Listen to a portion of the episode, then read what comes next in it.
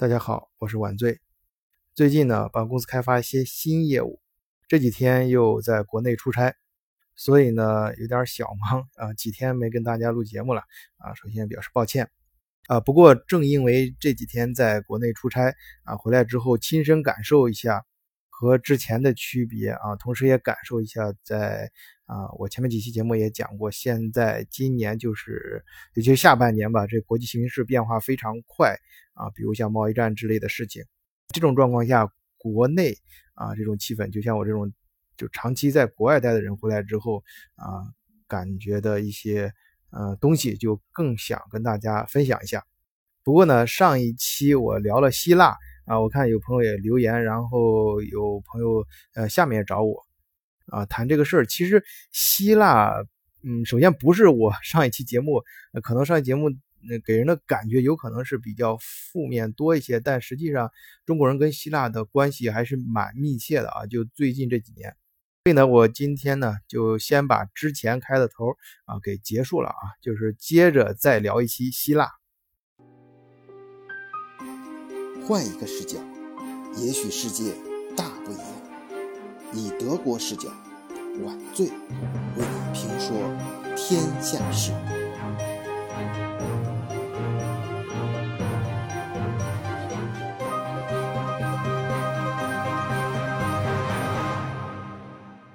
说到希腊呢，我相信大部分朋友脑子里最先冒出来的应该是两件事儿，一就是旅游啊，这个像古希腊的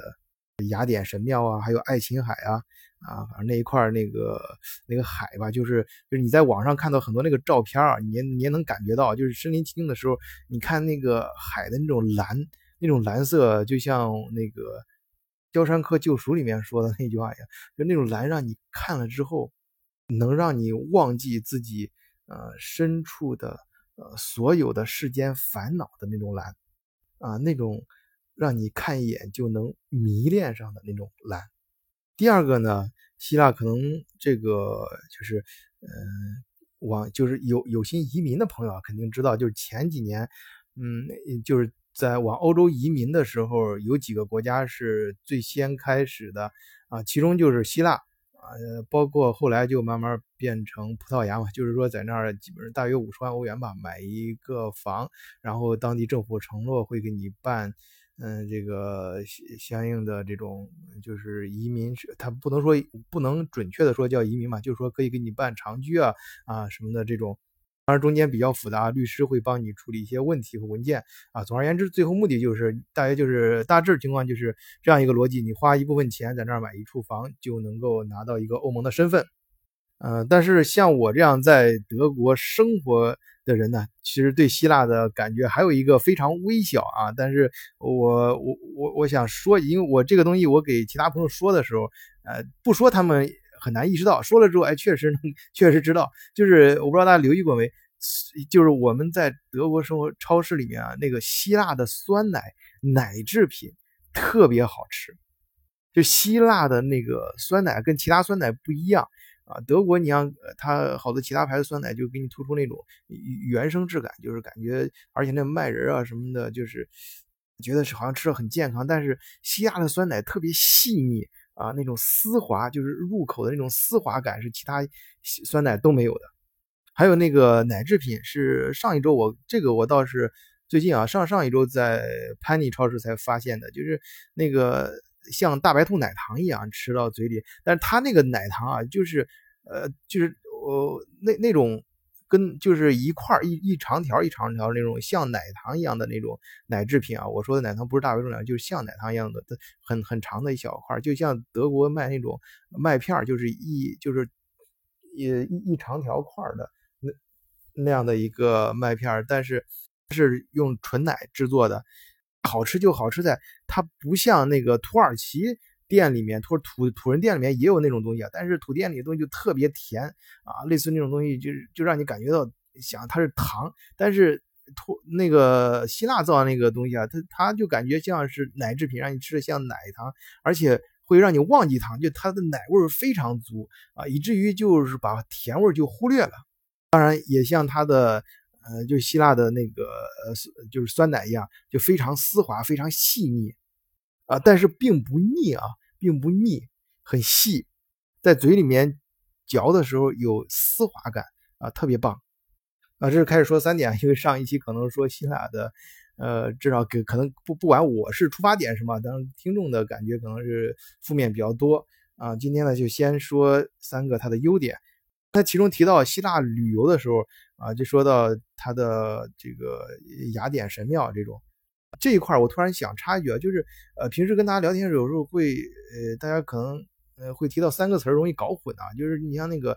呃雅典啊、希腊、罗马，呃，我先把这个小知识点跟大家呃分享一下啊，就是首先是那个雅典跟希腊啊，雅就是希腊，它通常指的是。古希腊这个词儿，它指的是一个地区，就是大约相当于那个当当今就是希腊呃这个国家它的国土，它不是占了一个其实半岛的形状嘛，叫巴尔干半岛，就二战的时候引引起二战的那个巴尔呃称巴尔干火药桶，就那地方比较事儿多。在古希腊有很多城邦，其中有一个城邦就非常有典型的啊，这城邦叫古雅典，不不是古雅典，就就叫雅典。而那个城邦里面还有一个，呃，还还有一个城邦是大家也是比较熟悉的，啊，咱们在影视作品里面经常看到的斯巴达。而古希腊呢，指的就是像呃雅典呀、斯巴达这些城邦啊组成的这种很多小城邦，其中就其呃那个雅典和那个斯巴达都是比较大的，都是特别斯巴达后来发展的比较大，啊，就是他们呃统一所在这个。区域啊，以及他们的这种文化都被称为古希腊，我们就说古希腊文明吧。啊，这个区域上的这个文明，然后后来呢，这些国家被灭掉之后呢，很多他们的这些文明啊啊，那个时候像像什么以呃，我们看过达芬奇的画叫雅典学院嘛，啊，那里面那些嗯。重要的思想家，就是古希腊这些文明啊，这些思思想哲学啊，还有呃各种自然学科，他就呃他们的呃或者是通过这种师徒关系吧，啊把传承啊，就到了古罗马。古罗马呢啊，指的这个罗马就是现在地理位置上的这个呃罗马啊，就是在现在的意大利，因为我们现在看到的那个意大利半岛。从时间上来看啊，大家记住一个很重要的，就是公元前四世纪，在这儿之前呢，就是我刚才说的古希腊文明啊，也是古希腊地区，它是从最早的这个像爱琴海文明啊，就指的那块海，就刚才旅游提到那个地方啊，然后然后又发展到比较黑暗的时候呢，然后又出现城邦时代。公元前四世之后，哎呃四十四世纪之后啊，公元前啊前四世纪就。开始往呃古罗马这边走了，他们俩是挨着的，是不同的两个半岛啊，但是是挨着的，呃，就是现在的意大利。啊这片呢，它就出现了最早的，呃，之前呃它有这个王政时代啊，还有共和时代，就是那时候有执政官嘛，啊，大家看电影也看过埃及艳后，什么凯撒啊，到凯撒之后啊，到公元前二十七年的时候啊，就是其实就你可以你可以大致理解为就公元前后的时候啊，公元元年的时候这个。就是罗马进入帝国时代，从屋大维开始的啊，就是那个奥古斯都啊，这样呢，就可能大家把这个地理位置啊，跟这个时间先后啊，基本上就理清楚这三个，就是我们经常听到这三个词儿啊，不用搞混了。他们之间我刚刚提到那些文明啊，就那每一个单独拎出来都很有说头，这个我日后可以说一下，特别是呃，我后面打算就是。在某个时候吧，跟大家好好聊一聊德国的历史，因为德国可能大家更听到的都是什么呃那个二战时候的事儿啊，要么就是像我在前面聊过的那个呃第一帝国、第二帝国、第三帝国啊，那个再往前呢就是罗就是这个德国就这片土，我们说这片土地上吧，最早的日耳曼部落什么是怎么起来的呢？哎，这个跟那个罗刚才我提到罗马帝国聊罗马帝国的时候，其实可以可以聊一聊，那个时候他们叫日耳曼尼亚。是呃，罗马他后来他自称他征服了，其实从来就没有真正征服过的一个啊疆域吧啊，他自己说是一个呃呃行省啊，他那时候就叫呃呃 Germania，就是日耳曼尼亚啊，就我们后来叫的日耳曼啊，就是从这个词儿来的。包括成德国人，我们成成那个英语里面 Germany 啊，也是从这个词发展过来的。呃，在他们征服过程中啊，日耳曼人刚兴起的时候就真的是与众不同啊，这个民族真的很不一样啊。这个我们后面再聊啊。啊，今天说还是接着我们回来说一说希腊，因为我说希腊的时候也想啊，顺便说一说几天回国之后看呃有一些新的思考，就是希腊啊，它。其实这个国家它本身，你就现在来看啊，它的这个产业呢，让人听起来好像就是有一点农业，然后就是靠旅游业活着了啊。剩下最大的成分就是靠欧盟救济。其实希腊没这么弱啊。首先，我们刚才为什么刚才说重点提了一下，那就是古希腊啊、古罗马这个这这这这这这这跟那个雅典这几个词儿，其实里面隐藏了我一个。呃，想表达的一个意思啊，其实古希腊是在古罗马之前的，就现在西方世界比较推崇的这种帝国，就是最早的往前排，有古罗马帝国嘛。后来这个西方世界成立的其他大的帝国，凡是有统统治世界这种野心的，都把自己认为古罗马帝国的继承人。最典型的，你像一直想统治和统一欧洲的这个德国，呃，古古代德国啊，就是第一帝国、第二、第三帝国，都称自己是神圣罗马帝国。包括现在的美国啊，这个他呃动不动想搞这个世界霸权的时候，也是呃就呃就是至少你看他们那些就是比较有文化，就是有政治性、政治文化比较深的一些文章啊，这些你可以去看那个最好看英文版的。您看到他也经常动不动把古罗马帝国拿出来说事啊，就是美国要警觉啊，怎么样的是好像俨然就是呃美国是这个就是现代版的那个古罗马帝国一样。而古罗马帝国呢，它的文化和整个这个来源呢，其实是源自于呃古希腊啊。你你看那个罗马那套神话体系就知道，你欧洲的，你看古希腊那套神话体系，基本上古罗马那套体系就是把古希腊那套神话体系搬过来，然后换了不同的人名而已。还有像我这一代人啊，就就是咱们这个八零后这个小时候肯定看过那个《圣斗士星矢》啊，特别着迷啊。那时候看你看去打那个雅典神庙啊。就这些呢，说明什么？其实现代是呃，包括那个对，刚才提到雅典啊，雅典还有他们最早就是这种呃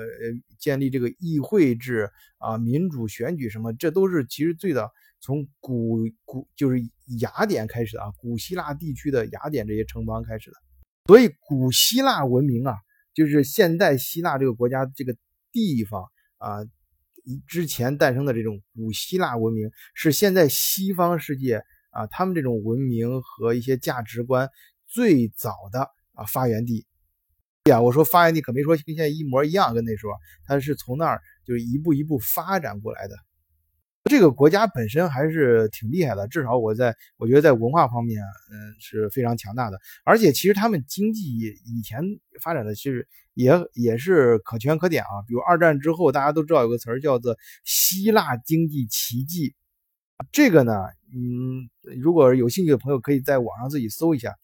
这块呢，我稍微展开一下，就是在就是欧盟统一之前，确切说是在这个呃欧元区啊统一之前，其实你像后来我们所谓的那个 PIX 就笨猪四国啊，这个葡萄牙、西班牙、意大利、希腊啊这几个国家呢，它呢。他们之前其实经济还是蛮不错的，我我我记得，你像九几年我小时候提到什么西班牙呀、意大利，那都是西方发达国家，都很牛的啊，包括什么希腊什么的，他们经济发展还是蛮不错的。这欧元出来之后呢，他们经济呃被这个让大家知道货币力量是非常强大的啊，被强行绑定到这个一个中央银行之下之后，欧盟的中央银行之下，这就开始开始可能是有点困难，借点钱。然后慢慢缓解一下，然后到最后慢慢慢上瘾了。我就是对欧欧盟银行、中央银行的这种经济援助、金融援助，就产生了很强的依赖感。然后进而更可怕的，就更更要命的是，内部就是国家内内部的产业结构也在发生变化。整个欧洲啊，据我自己观察，它的整，当然这个还没有没没没有什么定论啊，也从来没有媒体上这样说啊。我所以，我在这儿只是跟大家聊天啊，只是这样一个个人很 personal 的啊，就是没没有什么政治立场的一个客观的一个观察，其实和一个大胆的猜想，就整个欧盟的现在经济的这种生态啊，其实是以德国为核心向外辐射的逐渐这种梳理。就是德国它比较强盛的，像工业，还有一些高端制造啊，这种呃先进装备，包括一些化工啊。等等吧，就这些产业，它所强的产业，在整个欧盟，它它，因为它把欧盟整个经济连为一体之后，它最强的就越来越强。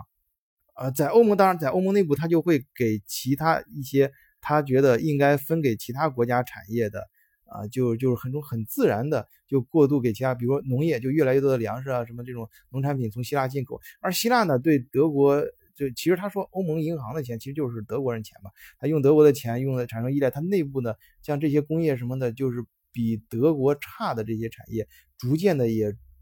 在往下走，以至于慢慢的、慢慢的就失去了自力更生发展的这个呃能力了。呃，这点呢，就是我这几天到国内之后啊，我感觉就是就就国外有的什么东西，咱中国其实也都有，只是呢就是有些可能。嗯，由于各种原因吧，啊，可能真的是还没有发展到国外那种地步。那有些可能比国外发展的还要浅，还要还要快啊。原因就很多种了。但是，呃，我觉得有一个完整的产业结构，这个很重要。说咱们有些东西可能不如别人，但是有它很重要，比没有强。是有和没有啊，这是一个质的区别。当然，你有，呃。有了之后，它好不好啊？有没有外国的好？这是一个量的一个问题，质的问题是有时候是很难解决的。你可能没有到有，这需要花费大量的时间，也需要历史机遇。但是你一旦有，咱保住了它，慢慢往上增长啊，慢慢改善、提高啊，这个是量的积累，这个就相对于质的这种变化就好很多啊，就是容易很多吧。最后呢，我还是给大家一点干货吧，就是说一下希腊目前这个经济状况，一些数字啊，大家自行啊自己去感受。在二零一零年，希腊是欧盟最大的棉花和开心果的生产国，啊，第二大的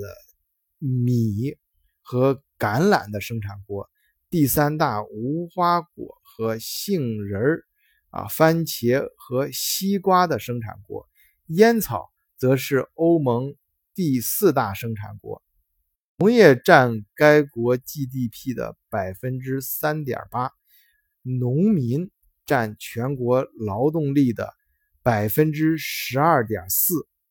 就是说，他用全国劳动力的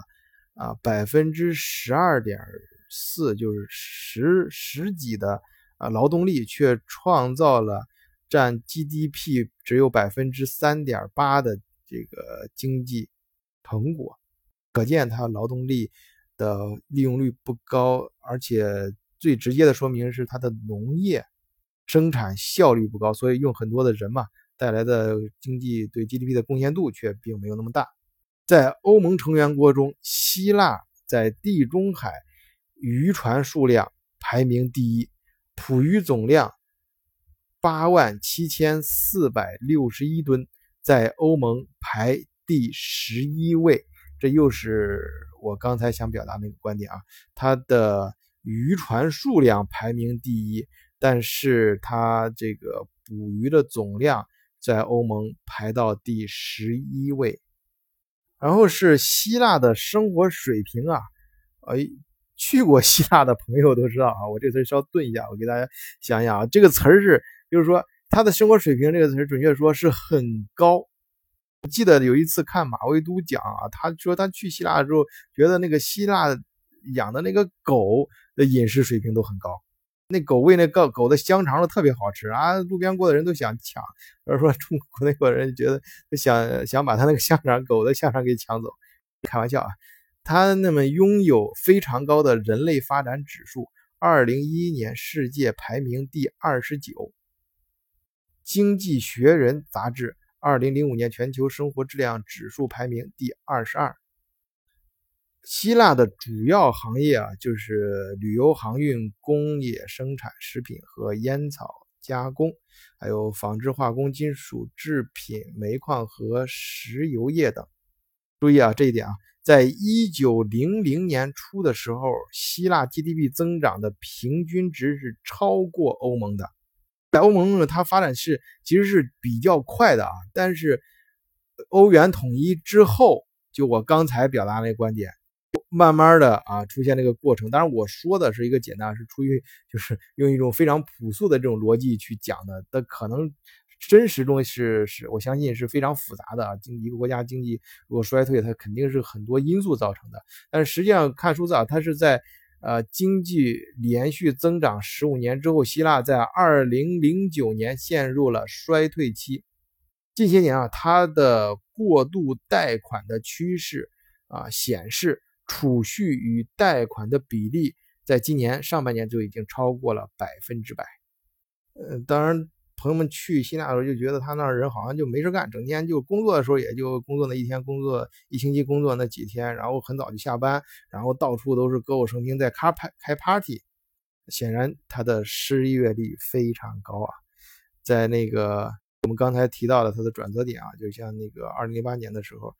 啊，它的第二季度、第三季度的已经就是达到了百分之七点二，啊，这个后来呢就开始在二零一一年就两年之后直接就暴增，它失业率暴增到百分之十八点四，啊，然后它这个是什么概念呢？十八点四就是九十多万人失去工作啊。当然九十多万，咱们对于中国啊看惯这种人数大大大大人数的这种，呃，就感觉没没什么，但是。但是对于希腊来说，这就是相当于它人口的差不多接近百分之二十了。最夸张的时候是在二零一零年最后一个季度，青年人的失业率达到了百分之三十六点一。啊，这个数字就先说到这儿吧。关于希腊呢，我们就以后再聊吧。反正今天就是就对我来说，我自己就是我这个节目也是这样，就是希望跟大家能够呃，就是。首先是我是很认真的去做，我我我绝不是说可以随随便便给大家讲啊，就就是随这种形式，我希望随便一些，但是内容我还是尽尽量找一些数字啊，经过自己思考，至少是我认真的真心想讲的东西。现在我想突出一个真实啊，然后呢，在真实和自然中体现一定的水平啊。我自己对希腊的感觉很真实的，现在。就是从数字上，我是比较担心的；从情感上，我还是比较喜喜欢希腊这个国家的。好，今天就先聊到这里，谢谢大家，再见。